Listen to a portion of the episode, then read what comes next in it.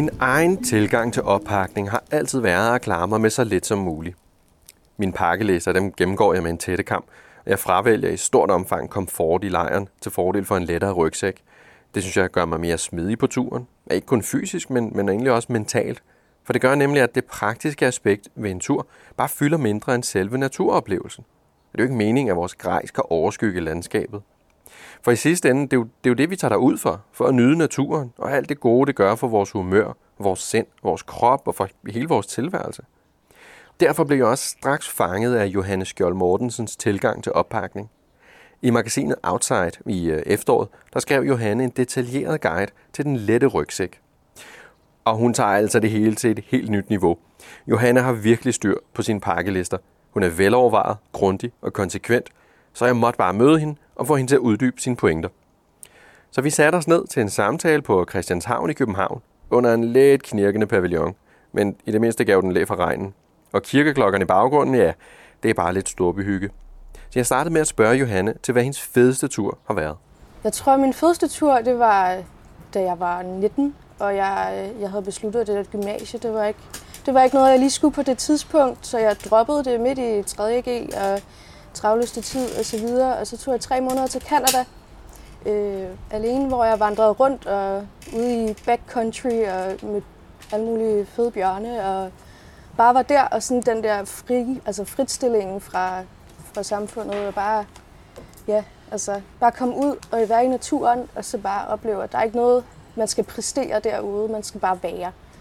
Øh, det, det har ligesom sådan været grundlaget, og så derfra, så har jeg haft fokus på, at jeg skal selvfølgelig kunne have en hverdag herhjemme, men jeg skal også kunne tage på de her ture øh, nogle gange om året, hvor jeg bare gør det her, som jeg har brug for at gå ud og bare få noget frisk luft. Og, ja. Og det er en tur for dig. Er det, er det kun de der store, kæmpe ture? Eller tager du også bare hyggeture, ligesom hvad skal man sige, danskere flest? Øhm, der var en periode, hvor det var de der, jeg ville gerne ud, jeg ville gerne til Alperne og Pyrenæerne for at vandre, og det var ligesom det, jeg gerne ville. Øh, men så tog jeg en uddannelse som friluftsvejleder, og så fik jeg også øjnene op for de kortere ture, og hvordan kan man bruge naturen herhjemme, og hvad er et alternativ til at vandre? Man kan tage på kano- og kajakture, som åbner op for nogle helt andre muligheder, hvilket jeg også synes er rigtig fedt. Så prøv at fortælle mig, hvordan dine ture ligesom har farvet din tilgang til, til oppakning, hvis vi nu skulle være sådan lidt praktiske. Ja. Du har jo sådan en god pointe med ligesom at slippe din, din mm. indre vildperson løs. Ja, ja. Prøv, prøv at fortælle mig om det. Øhm, altså, det der er, jeg synes, der er en kæmpe frihed i begrænsningen. Øh, og derfor har jeg på min tur haft rigtig meget fokus på, at jeg har skulle pakke en, en let rygsæk, hvor jeg ikke har mere med, end det, jeg har brug for. Både af nogle praktiske årsager, det her med, at jeg er, jeg er en kvinde, jeg er ikke særlig høj, så jeg kan egentlig ikke bære så meget. Det er noget med procentdel og kropsvægt osv. Og, øh, og jeg er gået alene, så jeg har ikke lige kunne dele et telt med en anden. Men også bare det her med, at ja, der er noget frihed i ikke at have meget med, og bare holde sig til det simple. Øh, Og man er i naturen, og det her med den indre vildmand, vi vil gerne, altså jeg synes det er fedt bare at komme ud og bare være beskidt, og så bare opleve, at når man så kommer hjem, så er der sådan et kæmpe tyk lag af jord, man skal vaske af. Øh, og det er ligesom, det, det er lidt en indikator på, hvor fed en tur det har været.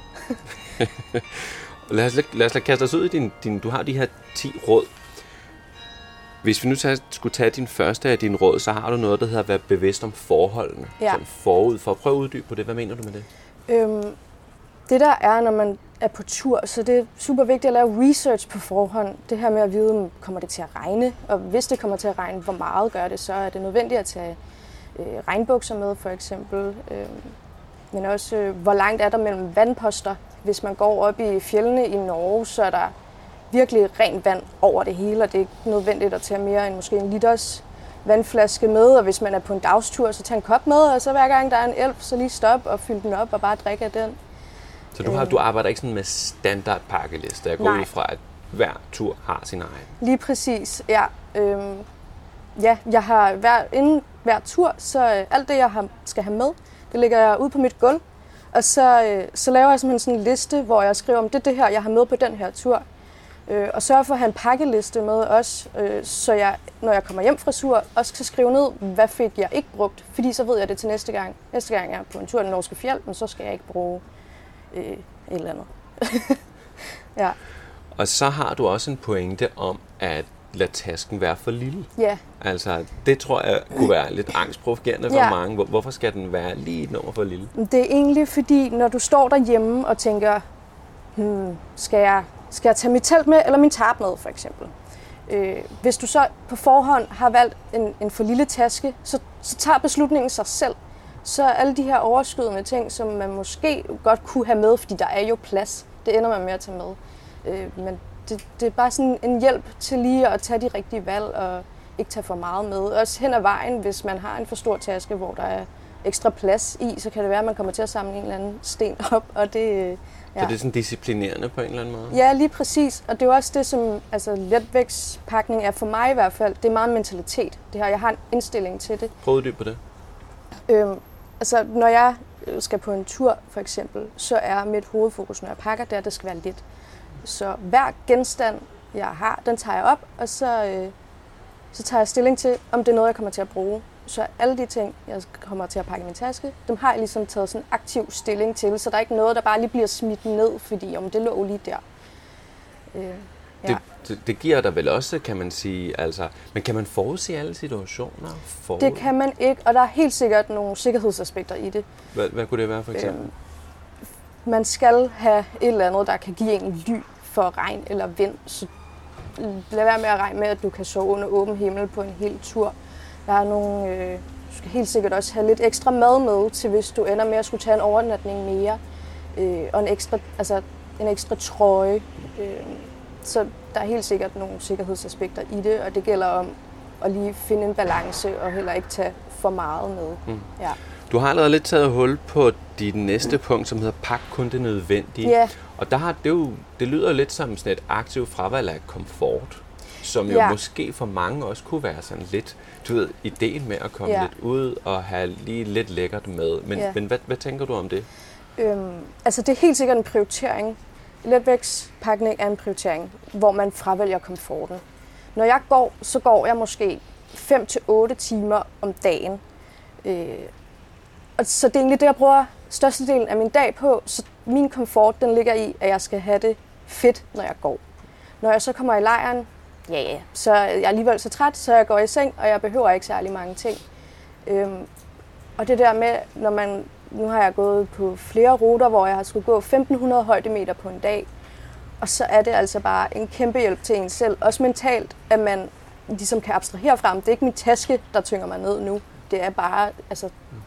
Fordi så har man taget den, det valg på forhånd, at man ikke bliver sur eller frustreret over, at ens taske er tung. Fordi det giver bare endnu et element af, at man er presset. Bare lige for at skabe nogle billeder i hovedet på os andre. Altså, ja. Kan du klare dig med for eksempel en, en rygsæk på fyrre liter, hvis det er sådan en, du ved, udvidet weekend, lad os sige torsdag til søndag i Danmark eller nærområderne, ja. øh, i vores nabolag? Altså, det der... Jeg pakker nærmest det samme, når jeg skal på en uge på fjeldet, som når jeg skal på en udvidet weekend, fordi det er kun basisting, jeg har med. Jeg vil i virkeligheden også kunne pakke i en fyrre til halvtreds liters taske, når jeg er en uge afsted. Det eneste ekstra, man skal have med på en længere tur, det er mad. Og hvis du bare lige skulle give sådan et eksempel på, hvad det er, du fravælger, når du siger, mm. du har kun basisting med. Hvad, hvad, hvad kunne det være af komfort, som du siger, det fravælger? Mm. Det kunne være en hovedpude, for eksempel. Og det er, også, det er egentlig også et af punkterne på listen, det her med at have noget med, som er multifunktionelt. Mm. Tænk i kreative løsninger, så man faktisk godt kan få komforten ved bare lige at ændre lidt på nogle ting og justere lidt på nogle ting. Når du siger multifunktionelt, hvad, hvad, hvad vil det sige? Det vil sige, at et, en ting, du har med, har flere funktioner, så du kan bruge den til... Altså for eksempel, hvis vi tager hovedpuden, så et sovepose-hylster. Det passer lige med, at man kan have en trøje der i, øh, fylde, fylde sovepose-hylstret op, og så måske lige binde en trøje udenom også, så den er lidt rar at ligge på, og så bruge den som hovedpude.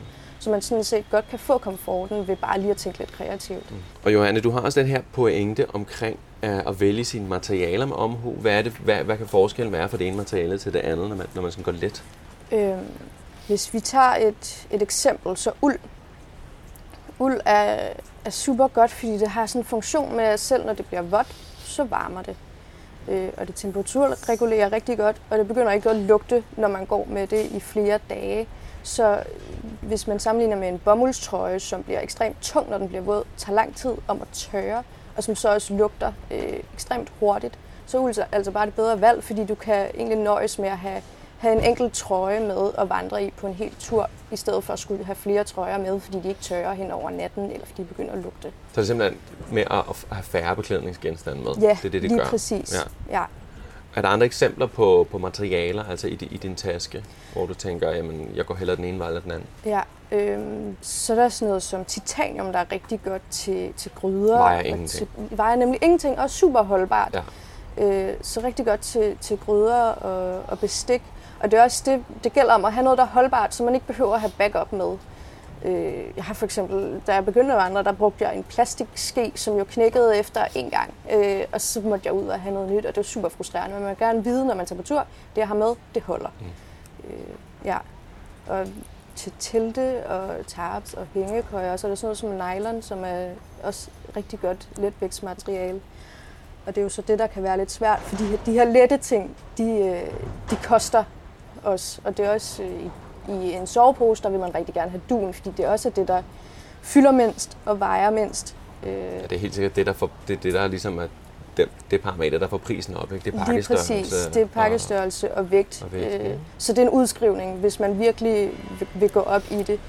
Men det er det værd, synes jeg i hvert fald. Også det her med, at hvis man lige begynder og så går ud og køber noget, som er lidt billigere, men som vejer lidt mere, og så finder man ud af, at man bliver helt vildt fanget af det og grebet af det, og så skal man lige ud og købe det letteste et halvt år senere. Så ja, det er lige med også at finde ud af, hvad ens indstilling egentlig er til det. Helt sikkert. Ja. Og i forhold til, du har nævnt det her med at have genstande, som kan flere ting, den her mm. multifunktionalitet. Der har, ved jeg, du også har en pointe omkring drikkedunken. Ja. Ja. Prøv lige at fortælle mig om den. Hvad, hvad, hvad, hvad, hvad kunne den mere, end øh, bare at holde mit vand? Altså, der er, øh, der er jo sådan en helt særlig drikkedunk, som jo er altså, den bedste drikkedunk, man kan få, uden at det bliver sådan en helt reklame. Men Nalgene... Vi får ingen penge her. Nej, men det gør Nalgene har nemlig sådan en, en, en en liters drikkedunk, som har en bred mund, så øh, altså, du kan bruge den som kaffekop og som skål til suppen. Øh, Og så kan du bruge den egentlig også som, som en varmedunk. Så hvis du fryser lidt i soveposen, kog noget vand, kom det ned i din Nalgene. Det kan den nemlig godt holde til. Og så kom den med i soveposen og ligger og kram den der. Dit næste punkt, den, den, den er altså spændt på at høre dig uddybe med at, at bruge en lidt for kold sovepose. Ja. Altså personligt, altså jeg helker derom, når det ja. kommer til soveposen. Ja. Lidt kuldskær, ja. og vil bare gerne have, at jeg skal i hvert fald ikke ligge vågen om natten, fordi jeg fryser. Hvad, hvad er det, du mener med det? Øhm Det er igen det her med, hvad, hvad kan min krop? Det der er med soveposer, det er, at der står en vejledende temperatur på. Hvis man ved, at man sover varmt, så kan det være, at man godt kan tage en, der er, altså, er lidt koldere, end, end hvad, man egentlig, hvad den egentlig vejleder til. Øh, og så hvis man alligevel har sit uldundertøj med, så tag det på, og så er der altså, tonsvis af tips og tricks til, hvordan du holder varmen i din sovepose. Øh, og Men du siger, det vil sige, gå hellere... ned i vægt og pakkestørrelse på soveposen, mm. og så ellers bare klæder på. Lige præcis, mm-hmm. ja. Og så bruge Nalgene til varme. Ja, brug den som varmeelement. Sørg for, at du er varm, øh, når du går i seng. Det, der er med, med øh, duen, det er, at det er egentlig vores krop, der varmer dunene op, de her luftrum inde i, i dunene. Så det er super vigtigt, at vi er varme, når vi går i seng. Og det er der mange, der glemmer. De, oh, nu fryser jeg, så går jeg i seng.